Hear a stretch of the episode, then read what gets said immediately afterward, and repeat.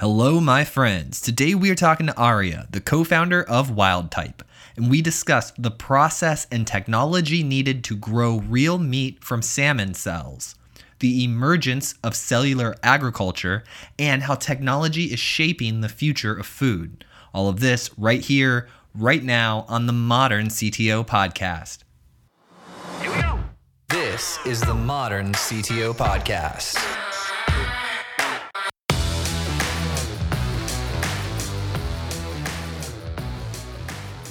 Hello, hello.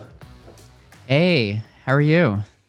I'm super excited. Do I pronounce your first name Aria? It's Aria. Aria. Oh, yeah, God. Exactly. See, my production team, when they spelled it phonetically, I was like, I don't think so. I don't think that's how we're going to say it. So, yeah, it's a bit of an unusual one, but... Are you having a good day? Having a good day, yeah. It's a nice day in San Francisco. It's having moved here from the East Coast, it's still amazing to me that in January, you can just kind of walk outside and not be, just completely, affected by the cold in the same way. So yeah, it's nice here. Yeah, it's cold down here in Florida too. Usually it's hot all year. This is one of the first cold seasons we have. But I just connected a couple dots. Okay, so say again how you pronounce your name. Aria. Okay, so my daughter's name is Aria, and I have a bunch of friends who are like Hasidic Jews, and they were like, oh, you chose a strong male name for your daughter. And I was like, I don't know what you're talking about. I took it from like the musical element of Aria. Right. It's the Italian music. Yeah. Mm-hmm. And so they all were like, oh, how's your son? And I'm like, no. Right. Yeah. It's, there's also a third one, which is more of the kind of like Aria. That's the, the Aryan race. And I often, many people from India will name their children Aria as well. So there's the Italian one, and mine means lion, which is usually used for a guy. Although Ariel or Ariella, it's the same thing, and it's the same meaning. Just means lion. Nice, strong, strength, lion. I like right. It. Is that how you feel inside? Is that like your inner energy? Yeah. I think when you. Names are important, when you go through life, feeling like you're named after a lion. I know people who are named Zev, which means wolf, or Dov, which means bear. I think you definitely adopt some of these, there's something that you identify with for sure. When that's your name. And so to try to like connect it back, do lions eat salmon? I want to know. This is not like, a podcast on like the lineages of like names and things of that nature. I heard my production team, they were saying, guys, you gotta check this out. They're using technology and they're making artificial salmon. And maybe we don't like that word. I don't know. But I know nothing about this industry. I got to learn there's like this whole cellular agriculture industry, yeah. If I'm saying that correctly. Mm-hmm. And when I saw your website and what you were doing, I thought the brand was beautiful. I thought it was really cool. And I wanted to just talk with you and be like, what are you doing? Yeah, it's kind of... It's a strange thing to think about. I think, for me, it really sort of just started with the question of, do we need animals to have meat? Which is a weird one because we always think about, meat having, comes from animals. But I think there's a time in every child's life that, they sort of make the connection that, when they're eating chicken, for example, that was a chicken, or when they're eating fish, that was a fish. And, it's something that we all kind of, go through, and it's, we sort of learn to accept that we rely on animals as a source of meat. And I actually grew up in Australia and was traveling there during residency after I'd finished medical school and was thinking about this and all of the advancements that had been made in stem cell technology and how we could use these to, potentially just grow the same thing that we would need for, to consume the same meat and seafood just outside of the animal.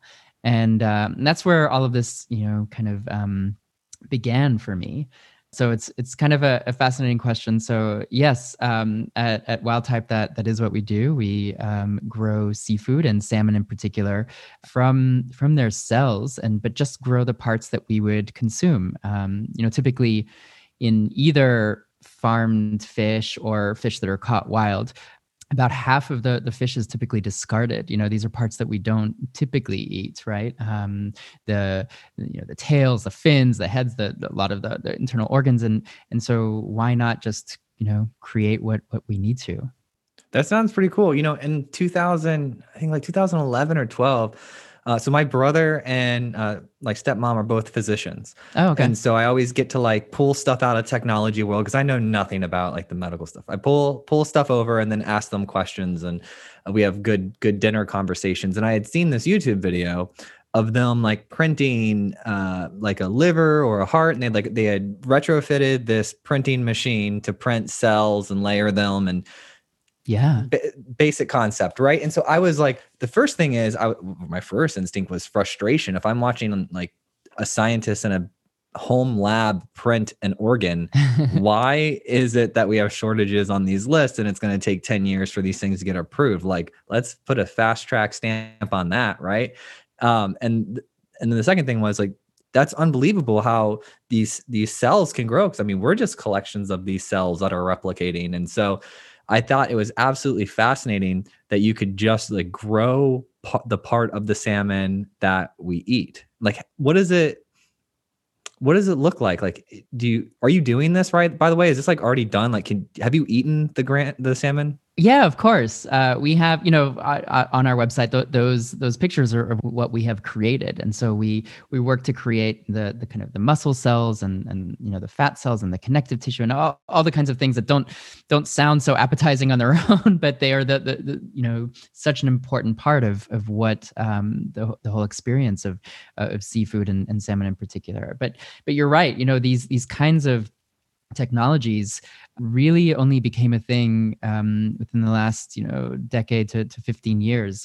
I'd say that if there was one thing that one discovery that kind of propelled it further than anything else, it was one that came in around 2006 in a lab in Japan, in Kyoto, in the lab of Professor Shinya Yamanaka. And his lab discovered that we could create stem cells from ordinary skin cells.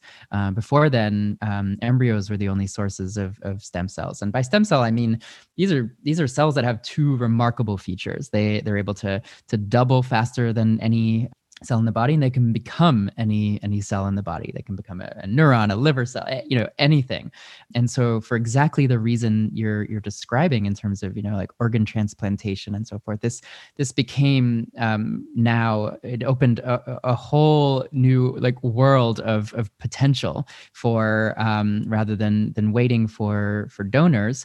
If, for example, I would need a new liver at some point, the idea is from one of my skin cells, we grow a new liver, put it back in me, and it's my cells. And we wouldn't sort of, need to go on medications to suppress the immune system and all of these things. So yeah, I thought about this a lot in residency. I actually did grad school, did my PhD, mostly in Japan, in the same university, in the same institute that Professor Yamanaka's group was, around the same time. And it was a very, very inspiring moment for me. And then came back to the US and finished med school. And it was in residency that I was sort of thinking about these technologies and what we could do with them beyond the biomedical sciences for food.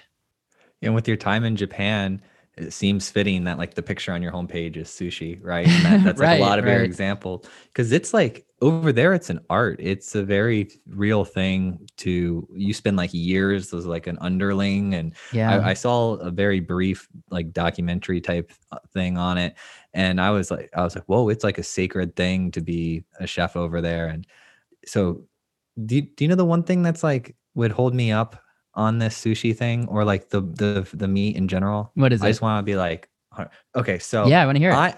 I'm all for it. 100%. I've got a daughter. We talked earlier, Aria. Yeah. And when we drive her to school, to daycare, we drive by cows and horses and trying to explain to her, that's a hamburger. you can kind of feel the tension there, right? Like, right. I like meat, that's cool. But it feels hard to explain it to this sweet little girl, right? And so I'm for it, but everything I've tried is like so not close to it. And I know that it's got to progress, but like how on point is your salmon? Yeah, no, that's a great question. And particularly, for starting a food company, I think it's very different from, let's say, something like software where you can have betas and you can people will really judge the product based on how it tastes. And it's a very visceral feeling that people have, I will say that some of the challenges that, let's say, the plant-based industry has faced is you're sort of taking plant proteins, breaking them down, and then sort of recreating something that approximates meat and seafood. And that's a very difficult thing, I'd say, particularly in the case of something like salmon that has very subtle flavors. Particularly wild caught, just fresh out of the rivers or the ocean. Salmon will have this very I'd say it's an elusive kind of flavor, but it is a very subtle one. And so to the advantage we have in creating meat in this way is that we are actually working with the same cells that are growing, within salmon to create that salmon meat.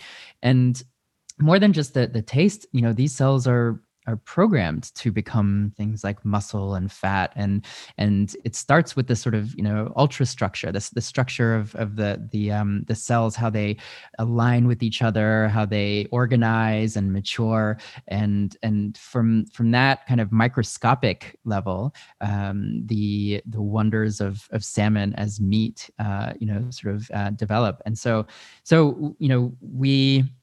Are still, working on, figuring out exactly which nutrients the cells love the most to become our favorite cuts of, of salmon. How do, cells decide to take up more fats, for example, or become more lean?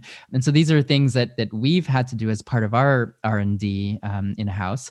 And I will say though, it tastes like salmon. It's something that needs to get better, and we are making better every day. But that's something that we've I can tell you, and I hope someday very soon you'll be able to try it as well. Yeah, that's what I was asking. I said, hey, did they ship us some salmon? And then we're like, it's early, so I was like, what is it, like $1 million a pound? Like. Yeah, when we started, if we were to have made, let's say, a pound of salmon in the way that we were doing it, which was a very inefficient system, just because we were using the most sort of like pure, refined pharma grade ingredients and nutrients for these cells, it probably would have cost something like $400,000 a pound. So that's it's changed a lot since then, since 2016, but certainly, one of the most important aspects of all of this is reaching a price point that is not just equivalent to salmon, but even at some point below that. You can imagine there's so many inefficiencies of our current system of producing fish and seafood. Not only do we have to either pull the fish out of the water or sort of like farm them. Usually that sort of starts on land, then goes out to the areas along the coast, and then they have to be harvested and processed and distributed and all these kinds of things. And in the U.S., a large percentage of the fish that are caught are actually sent offshore, often to places like Asia for processing, and then come back to the US. And it's just, insane to think about all of these kinds of, issues of traceability and just the inefficiency of all of that. And so for us, we believe eventually we'll have the nutrients, in a sort of like, food grade formulations that we feed the cells, the same things that they would be eating in the wild, without some of the, toxins and contaminants that we kind of accept as a part of seafood today, and bring down the costs in those ways. Where's the cost at today? it's still, you know, it's something that changes from week to week. I'd say, you know, around 2 orders of magnitude less than when we had begun. Still haven't achieved the cost of conventional fish today, but are definitely working towards that. That is awesome. First of all, I'm very excited. Just seeing it, you know, if you had just said it cut in half in 3 or 4 years, like that would have been awesome, but mm-hmm. it cut even more in half. That is very, very exciting. Like I do you feel like a very rich man when you're trying it, when you're eating it? You know, just knowing all of the sort of work that goes into it. And I'd say that, you know, the team that we have at Wildtype is just such a passionate, such, you know, sort of like hardworking and just, you know, wonderful people that it's sort of, you know, for me, it's always an appreciation of that more than anything else, more than the actual, you know, cost of what it takes to produce it. Nice. You're good with words. I like you already. Okay. So I'm curious because I'm an entrepreneur. I own a business. Mm-hmm. You do as well. When we talk about cost of salmon, are you taking like the entire cost, like operationally of your existence and dividing that by how much it's produced? Or are you talking about the cost of the goods to actually create it? Yeah, that's a great question. You know, when we do our cost estimates, typically we'll leave the, you know, CapEx is one thing. And we'll look at all of the cost drivers to actually produce it once those, you know, CapEx expenses are accounted for. In other words, just assuming that we have the equipment and so forth. So for that, it's things like, what are the inputs? What are the, you know, utilities that go into sort of keeping these things going? I'd say that the inputs and in particular labor, which maybe, you know, startups at early stages like ours don't often account for, but that labor is the one that, you know, ultimately, as we sort of increase the scale of production, those efficiencies of scale will help to reduce those costs. So it really is labor, the various inputs, and by inputs, I mean things like the nutrition that we feed the cells with. These are, you know, just things like proteins, fats, sugars, the same kinds of things that a fish or any organism requires.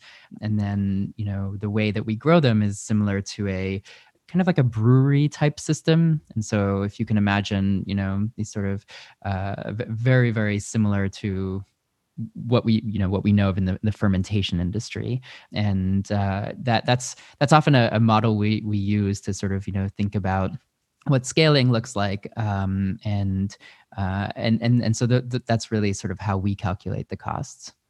Is it at a point today where you could take a seasoned cut of this fish, cooked, seasoned, mm-hmm. And swap it out on someone's plate at a restaurant and they wouldn't know the difference? I don't think so, because when we say seasoned cut, that often means something, you know, like a salmon steak. And that level of complexity is one that I believe we will achieve, but have not yet achieved.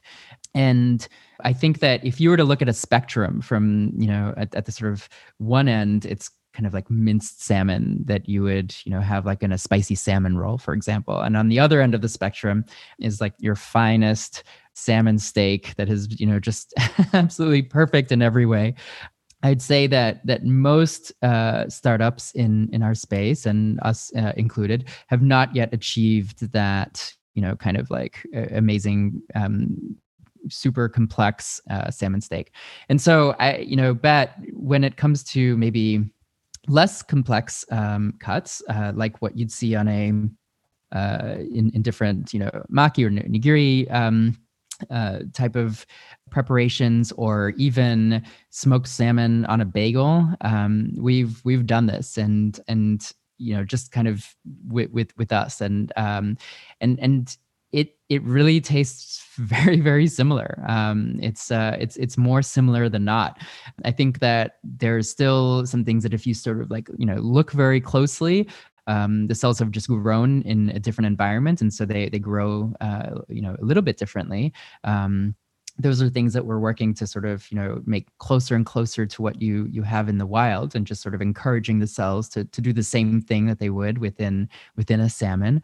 But we've gotten pretty far in terms of, you know, that kind of comparison, and you know, importantly, I think that the nutrition is a really, you know, critical component of all of this. One of the reasons why, so I'm a cardiologist, and, you know, still work in the intensive care unit, and think about the health benefits of these kinds of things, and wanted to create a product that is, you know, a rich source of protein, of omega-3 fatty acids, and, you know, just generally for whatever that this term means, is sort of good for you, is at least, you know, nutritious, and of course free of the things that we were talking about, like mercury, microplastics, and all of these other, you know, things that exist in seafood today. And so it's not only do we think that reaching equivalence in terms of the sensory aspects is important, but also the nutritional equivalence is something that we strive for. Yeah, I love the fact that you remove the pollutant concept right. from it, right? You don't remove pollutants from it. I meant from like the life cycle of yeah. We usually fear where we're fishing based off of potential contaminants. But what you do is you get these like best of breed salmon cells, right. and then you like amplify those. Exactly. Yeah, that's exactly what it is. And, you know, things like mercury should never be found in our fish. things like arsenic, and, you know, like there's no reason why that should be there. And so to be able to create a product with all of the same nutritional benefits and without all of those, you know, I'd say more deleterious kind of, you know, consequences of these contaminants is, I think, one of the greatest things that our industry can offer. Are you going to take like a Tesla? Like, I'm kind of seeing you as the Elon Musk of salmon. Right? I like that. Yeah. And we'll say that the salmon steak is your Mars, right? You're going to get the whole team to go there. But, yeah. But when will it be out? Like, do you have a price point? Like, are you going to take that concept that Musk did, where he puts out like a luxury car first that helps pave the way, so the more affluent people will be able to purchase it, that will then drive the adoption of it, and finally the ultimate goal is low cost salmon for everybody that's extremely healthy, like his with the cars. Are you going yeah. to release it soon? Or so there are a lot of similarities in terms of that model. Ultimately, our goal is to have a meaningful, you know, environmental impact, and one on, you know, food security. There's just the population of this earth, you know, is just growing, and the demand for meat and seafood is just increasing so much that our current ways of producing meat and seafood, and in particular for seafood, you know, we've overfished most of, you know, our conventional fish stocks. Fish farming on its own has been shown to be not really a sustainable practice in many cases, although there have been many improvements that have been made since the early days. And so what we see is, you know, is another source of this kind of food that we love. And by the way, I think there should always be a market for sustainably fished, you know, salmon. If you know, people are true stewards of our oceans and care about the numbers of fish that they pull out of the water, and this is a, you know, a great nutritious product, I think those people should be able to charge a real premium for those kinds of fish, and it should be, you know, it should cost much more. But for us, yes, we want to have that relatively inexpensive but very high quality product that's available to everybody. And so to get there, you know, obviously, you know, there's an initial release, and I'll sort of like, you know, talk about that in a second to your question. But the path, you know, is one where, at least in the beginning, the amount that we're able to produce is going to be somewhat limited. And so for that reason, we want to begin with restaurants. And when you think about like restaurants versus, you know, retail, like supermarkets. And so restaurants are the place that we'd want to begin. For one reason, we're kind of building this with a lot of the chefs and restaurateurs that we've worked with. We've, you know, been able to pulled together a really interesting community of these, food creatives, and love hearing the insights of, how does this taste and what preparation would this work really well? What is not great about it? This some of our, greatest lessons we've learned just by, handing the sample to a chef. It's been some of the most humbling moments as well, when our product, in the early days in particular, didn't perform very well. But that's also part of, kind of explaining the story of how this is created, of what this is, because it's such a different source of foods that I think people sometimes, it's not is this a veggie imitation? Is this what exactly is it? And I think that, just sort of releasing it in supermarkets for that reason probably isn't the best. But there's one aspect that I wanted to talk about the timing, which is for such a new product like this, I think that what's super important, especially in a place like the US, is people's perceptions around safety. And so the regulatory component, what do you call this even? How is it regulated? What kinds of safety studies, do we do to ensure the safety? These are the kinds of conversations we're now having with regulators, and in particular for us, it's the FDA. For other types of meats, it's actually USDA and FDA, and that's been a fascinating process to think about food safety in the same way that these regulators do, and it's been a really a very enriching conversation that we've had, thinking through these things. But the bottom line is we don't know, when, how, even if this type of product will be approved for sale in the United States. And so that's something that we never set a publicly talk about a date, because I think we need to be just cognizant of the fact that it's not entirely in our control. Oh yeah. So give me an example. Let's talk about not your company, but let's talk about the industry. Mm-hmm. When do you foresee some of the first commercially of it? When do you foresee it that I could go into a restaurant, and maybe not all the restaurants, but some of the nicer restaurants or some of the sushi restaurants, they would have some of this material or some of this salmon normally. Mm-hmm. Is that in 5 years? Yeah, I think it's less than 5 years. And actually, Eat Just, which is another company in our space here in San Francisco, actually received regulatory approval in Singapore and made the first sale of this type of product. They made chicken nuggets. And from what I understand, it's actually, just on the menu now at this one restaurant in Singapore. And so I think we're closer than 5 years, assuming that regulatory issues are not a hurdle here. I think we'll start to see this in, a handful of restaurants within the next couple of years. It's amazing what we were able to do with COVID with regulatory, regulations. We were able to just kind of get stuff going. And I was talking, even during the pandemic, I was talking to David Blair. So he is the CTO of this company called Andela, and mm-hmm. they do They do engineering teams. They're backed by Zuckerberg and all, that foundation mm-hmm. and everything. But they specialized because they went into Africa, which was an emerging market. Right. They got all these people together, trained them on developers, engineers, opened up these schools. It was a really cool thing how they were helping the world. And they're a fantastic company. The way I found out about them is I got a bunch of recommendations of people telling me that they use them and to go check them out. And then I was mm-hmm. Let's have them on the show. But they're changing the world out there, right? You guys are changing the world out there. And I was just curious, because we were talking about population growth on that episode with Africa emerging and basically millions of people getting electricity and coming online. We kind of take that for granted. In our everyday life, we just imagine that everybody kind of has a cell phone and the internet, but large swaths of I think it was 50% of the world doesn't have internet. It's pretty crazy, but mm-hmm. these people coming online, growing their populations and the earth growing, do you run these types of calculations as far as how many people there are versus how many fish we need? And maybe there comes a day when it is so in demand that we need to feed the people that the regulations get sped up. Is that something that's on your mind at all?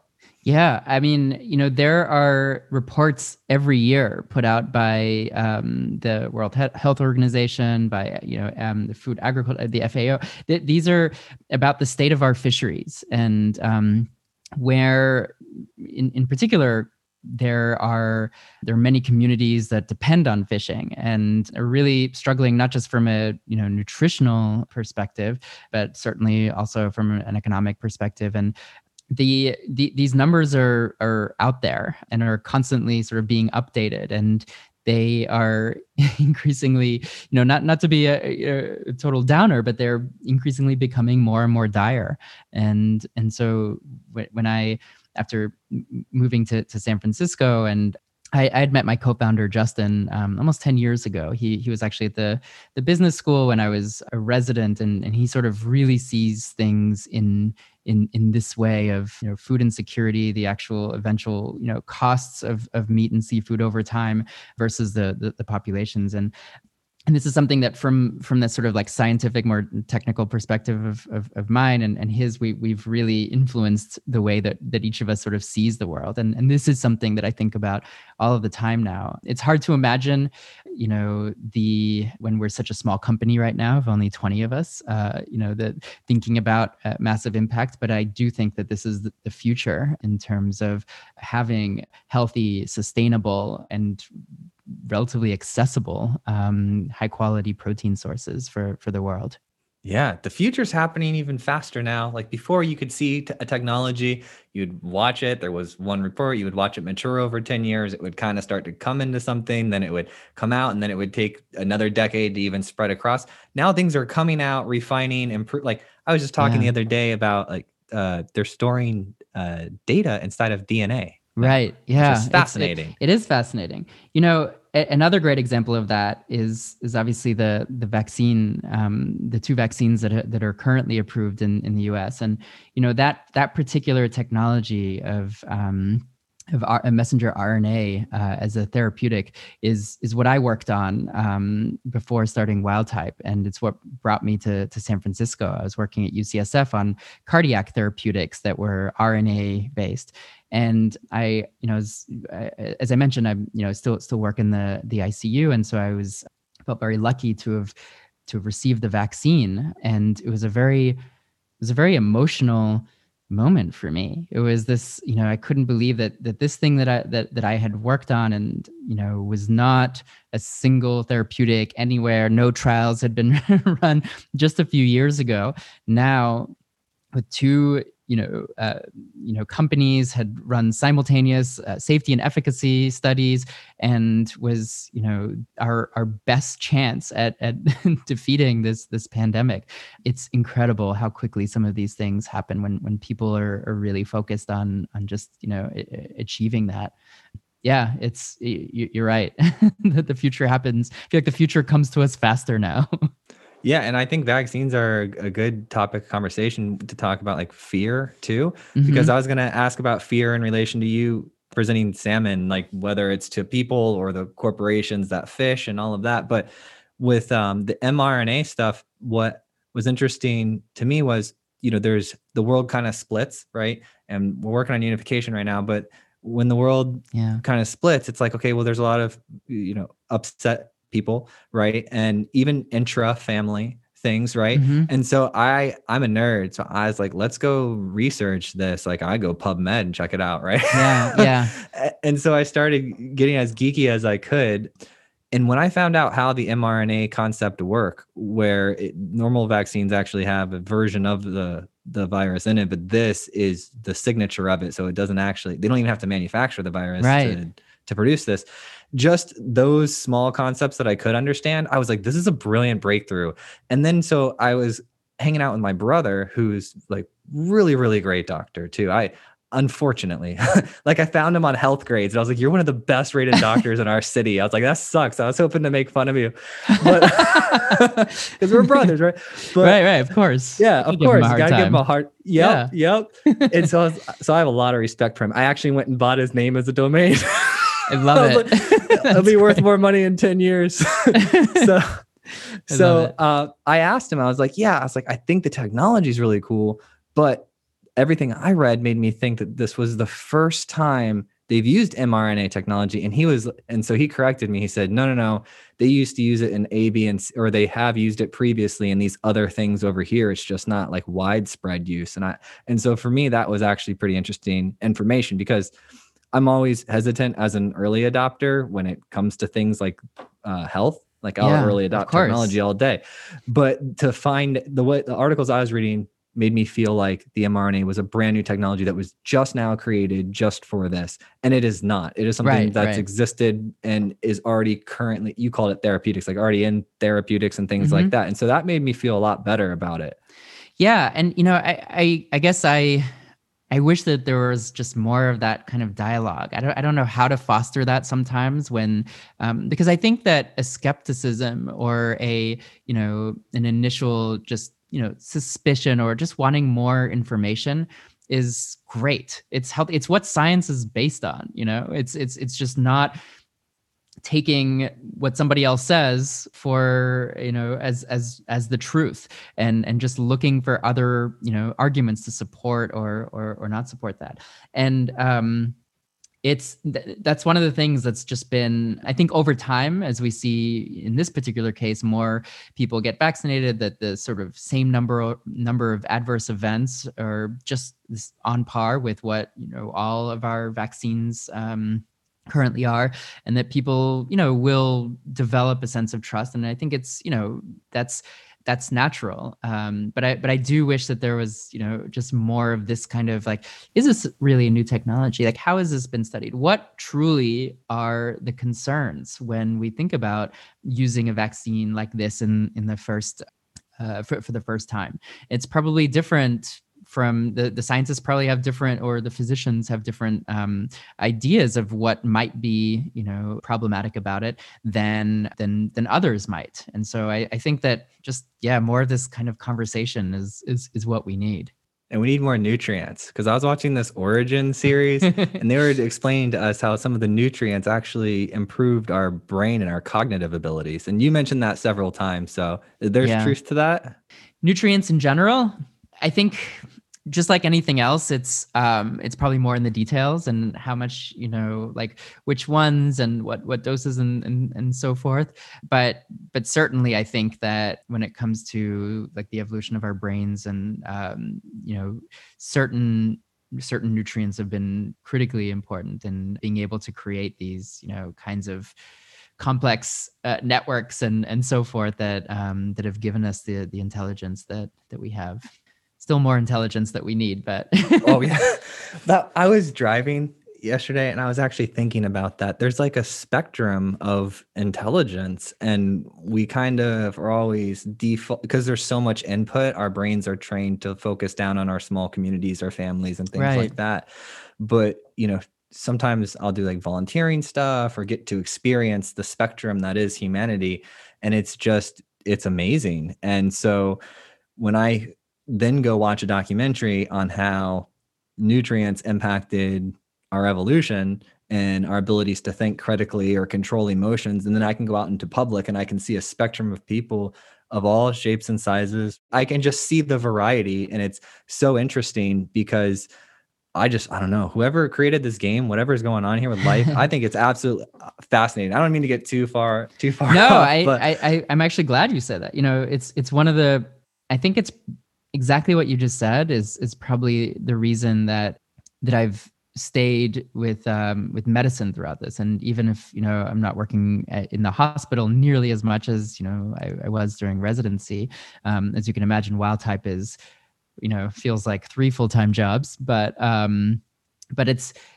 feels like a really special place to be in, in the hospital, and particularly, with just to be part of patients' lives in this way, and to feel part of that humanity that you're describing, and it's a really amazing thing. It's why I went into medicine to, in the first place. It's amazing how adaptable we are across social structures and all types of boundaries. Like I can connect with pretty much anyone who can have a conscious conversation. Yeah. Isn't that amazing that, and what's always amazing to us more than that is you know, we imagine that there's something about growing up in, let's say, the US or like the, but these are things that if you're put in another country in a completely different cultural context in a totally different part of the world, these things really are universal, and we can, you know, create these very, you know, deep bonds of just, you know, understanding and with pretty much anyone. It's fascinating to me as well. I'm so glad you said that. Yeah, when I got the first opportunities to travel internationally, like you have this, like before you get to do that, you have this whole like mental image of what it might be or what you've heard and everything. And then you go there and you're like, this is just like over there. Right. There's more in common than there are different things. I mean, over there, we've got people in our city that speak multiple languages. Over here, there's people that speak like, okay, the food is like different, but there's like some really great stuff. And there's some stuff I already know. It's just amazing how, you know, I really think that this act of we're in this sort of like technological puberty right now, where we basically all just turned on at the same time and are learning on how to be mature with that. But it's a great analogy. I like that. Yeah. That's what I feel like we're in. Yeah. It's true. I wonder what a more sort of mature version of us incorporating technology in our lives will look like in the future. Hopefully a more mature and not, you know, an even more rebellious teenager doing more destructive things. I think growing, I don't like the way it sounds. I don't like the sentence growing meat in labs. Like we have to find a better way to say that, right? But nobody likes that. Nobody likes it. But how about like not slaughtering animals? Like I'm cool with that. Like, you know, nobody likes the sound. If you talk, I've been experimenting with this since I knew you were coming on the show. I'll be around friends or in some setting or something, and I'll say something along the lines of, "Oh yeah, it doesn't sound," or you don't like the sound of me saying I shot a cow in the head with a bolt gun and cooked it and ate it, but you eat hamburgers. Like we kind of find this way to like bifurcate what the action is and what we're doing, so that where it's like diffused responsibility. And but I also struggle with my internal stuff. Like I feel like I'd have no problem hunting. Like it would not be a great moment. It would not be an exciting moment to have to kill, but like to kill and prepare the animal, I was like, you would honor the animal and you would do that. So like, I'm okay with that. But at the same time, it's like, if we don't have to do that, like if you can produce something that's indistinguishable in a more economical way, or in an equally economical way, or even if an unequally economical way, like if you could just produce, it's the texture, man. That's what it is. Yeah. Aria, it's the texture. If you can get me the texture and the taste, everyone would be on board. There's nobody that's going to be like, oh, no, I love the fact that when I hunt wild animals, I have to get my own meat tested that I cook because I don't know if those specific deer have this issue. Like the hunters would even like it, you know? Yeah, it's true. I mean, you know, when social scientists have asked people, like, what is it that you like about meat? For the overwhelming majority of people, it's not the fact that it comes from a dead animal. Like people don't like, that's not what people like about meat. They like how it tastes. They like the sort of, you know, cultural aspects of it. They like what it represents, there are all kinds of things, the nutrition of it, all of these things. And so you're right. We're very good at kind of isolating ourselves from the whole process of, you know, what it takes to harvest meat. I think in your case of, you know, hunting for your own, I think hunters probably appreciate the meat they have much more because of, you know, just everything that goes into hunting an animal. And I totally agree. But I'm curious, actually, because you said nobody likes the sound of lab-grown meat. And from the beginning of this industry, we actually haven't really been able to come up with a great name for it, a great kind of like, you know, cellular agriculture. That sounds really abstract. It sounds nice, but like, what does that really mean? And anything that says cells, I don't know how appetizing that is, right? And then people have looked at, well, we have plant-based, which was basically a word that was created because of the negative connotations with veganism. And so anything that was sort of vegan, people wanted like another way to say like, this is, you know, and so now we have plant-based, which, you know, sounds great. And so the way of distinguishing our industry of actually growing sort of real meat in this way was to call it cell-based. But there are a lot of problems with that because everything is made of cells. Plants are made of cells. So anything that's plant-based is also sort of cell-based. And so I'm curious, what do you think a good word would be for this? By the way, this is like my favorite thing in the world right now, coming up with names and stuff. Oh yeah. We need your help. I'm going to work on it. I don't think I can give it to you on the spot, but I've got to I'm going to see right after this, right? I'm going home, grabbing the cooler, picking up the kids from school, and we're going to drive across the state to see a rocket launch. Oh, wow. So we're going to camp out there tonight, and it's going to launch in the morning. So amazing. Yeah. So on the drive, I'm going to put this to work in the back of my mind because this is a problem that needs to be solved. It's we just need to come up with the phrase that people are okay with and they're willing to give it a shot. Right.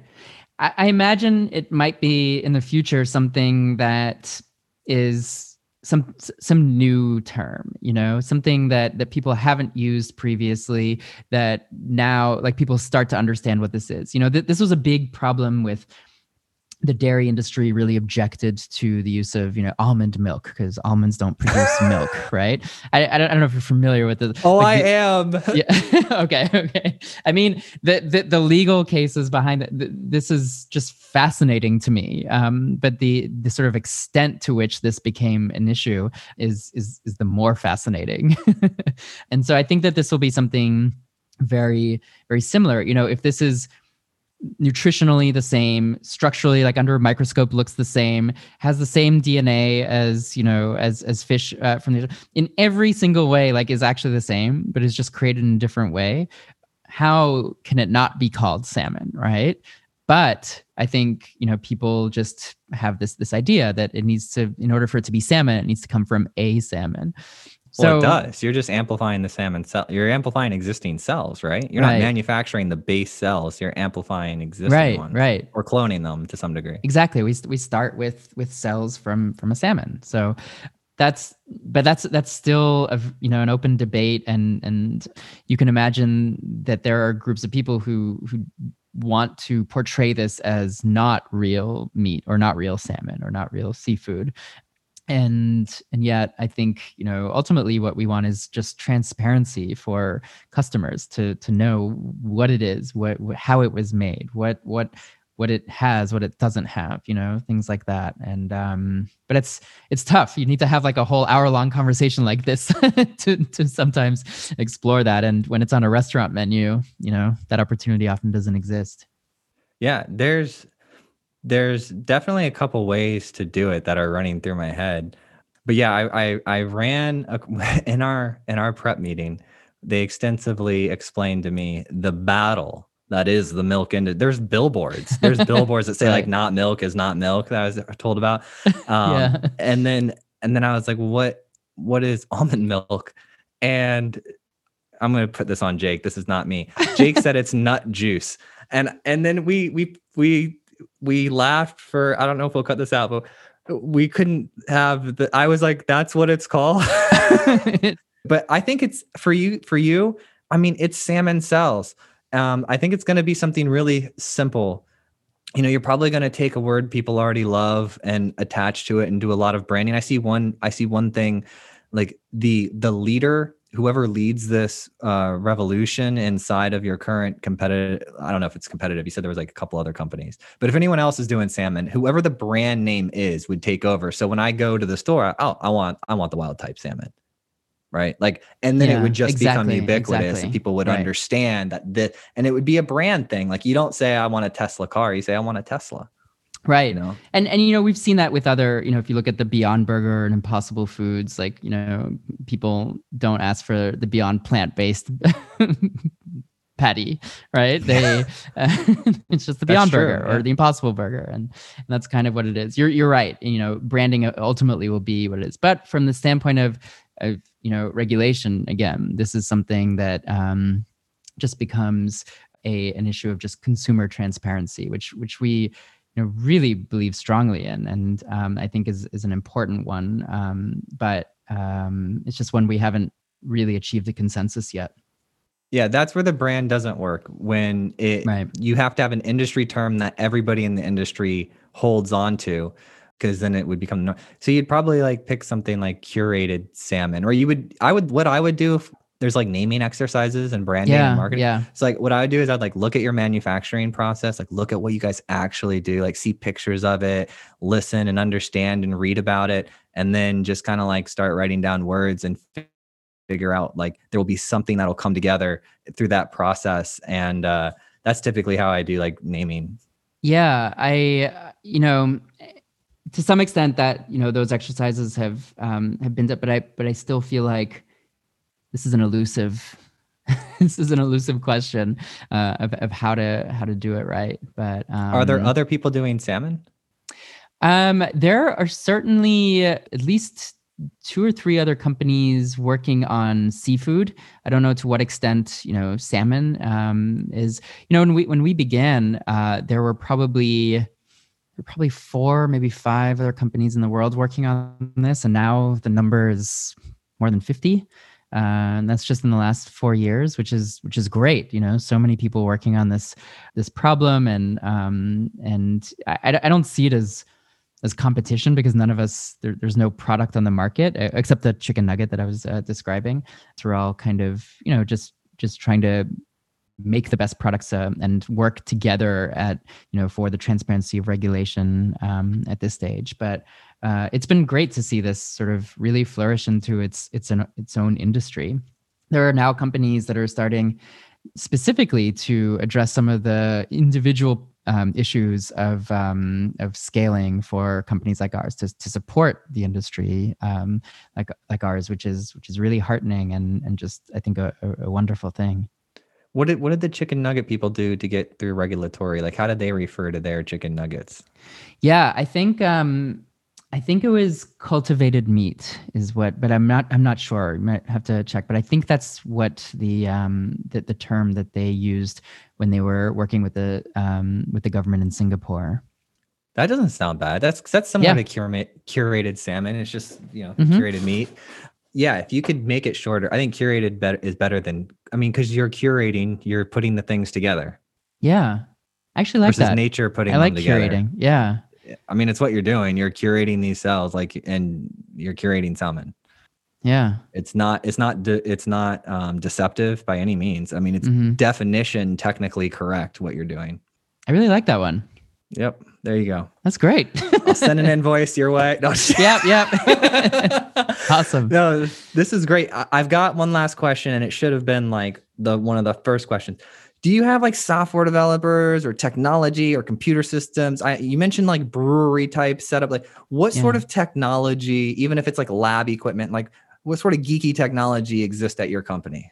Oh, yeah. So a lot of it is around the biological sciences. So it's ways to analyze a lot of the data that comes from just studying our cells. So that can be everything from which nutrients are they using and systems that are used to measure that, to when we look at very large data sets of basically sequencing the genome of our cells to make sure that there aren't any irregularities or any problems. These are often very, very large data sets that we'll use a variety of different, software to help us analyze. I'd say those are the main, for the cultivators or the sort of fermenters that we use, there's always, little sort of control towers that have their own often proprietary software to control everything from the pH, the temperature, the, rotational speed and so forth. So that's, those are, I think that's it's a pretty good sort of, summary of the type of IT infrastructure that we need to do the research that we do. Nice. You put a sign up that says like curation center instead of lab.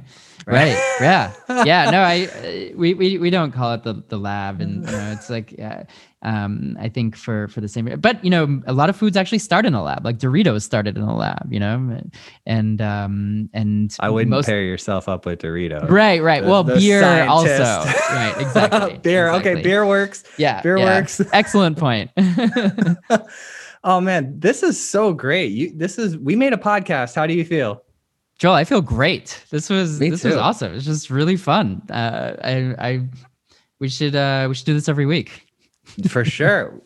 I'm going to put on my calendar to catch up with you next year. I'm going to say, we want you to be massively successful. So anything we can do to help, just let us know. That's so kind. Thank you so much.